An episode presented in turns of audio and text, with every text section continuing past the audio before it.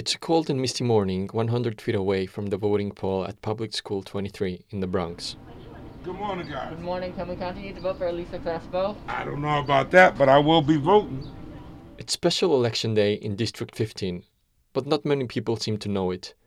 At a poll at Grace Dodge Technical High School on Crotona Avenue, a woman is pushing a grocery trolley. Will she vote? No. Her name is Nidia Rosario. She's coming to the school's pantry to get some milk and cookies. She had not heard about the election, but she says she will come back to vote in the afternoon. Before leaving, she asked the school superintendent if he has some flyers she can see.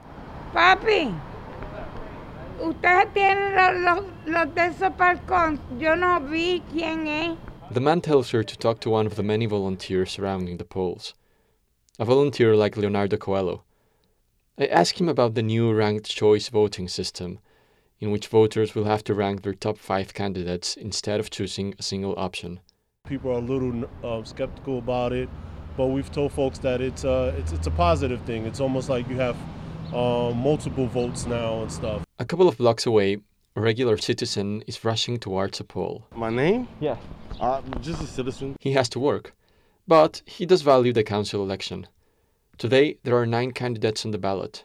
The winner will, will serve until December 31 of this year and will be replaced by whoever wins in the November general election. You know, a lot of people they focus on the national elections and they don't really like. I mean, you see it. There's no line. There's no nothing, and people like really forget that like our local politicians are the ones that affect our lives more. He says he's not really sure about the new ranked choice system. But I gotta like deep more into like what does the second ranked choice, uh, how does it affect the actual voting before I actually come to a decision. W. Gaylord, a woman who has just voted at Public School 163 on Webster Avenue, has similar opinions. I was a little hesitant with doing it, but we'll see. It makes it easier for most people to pick a candidate who's not their favorite, so it'll be not a runoff election, but it'll be the most feasible way to pick a candidate. If one of those candidates gets over 50% of the votes, he or she will win. If not, the following best preferred candidates will have a chance.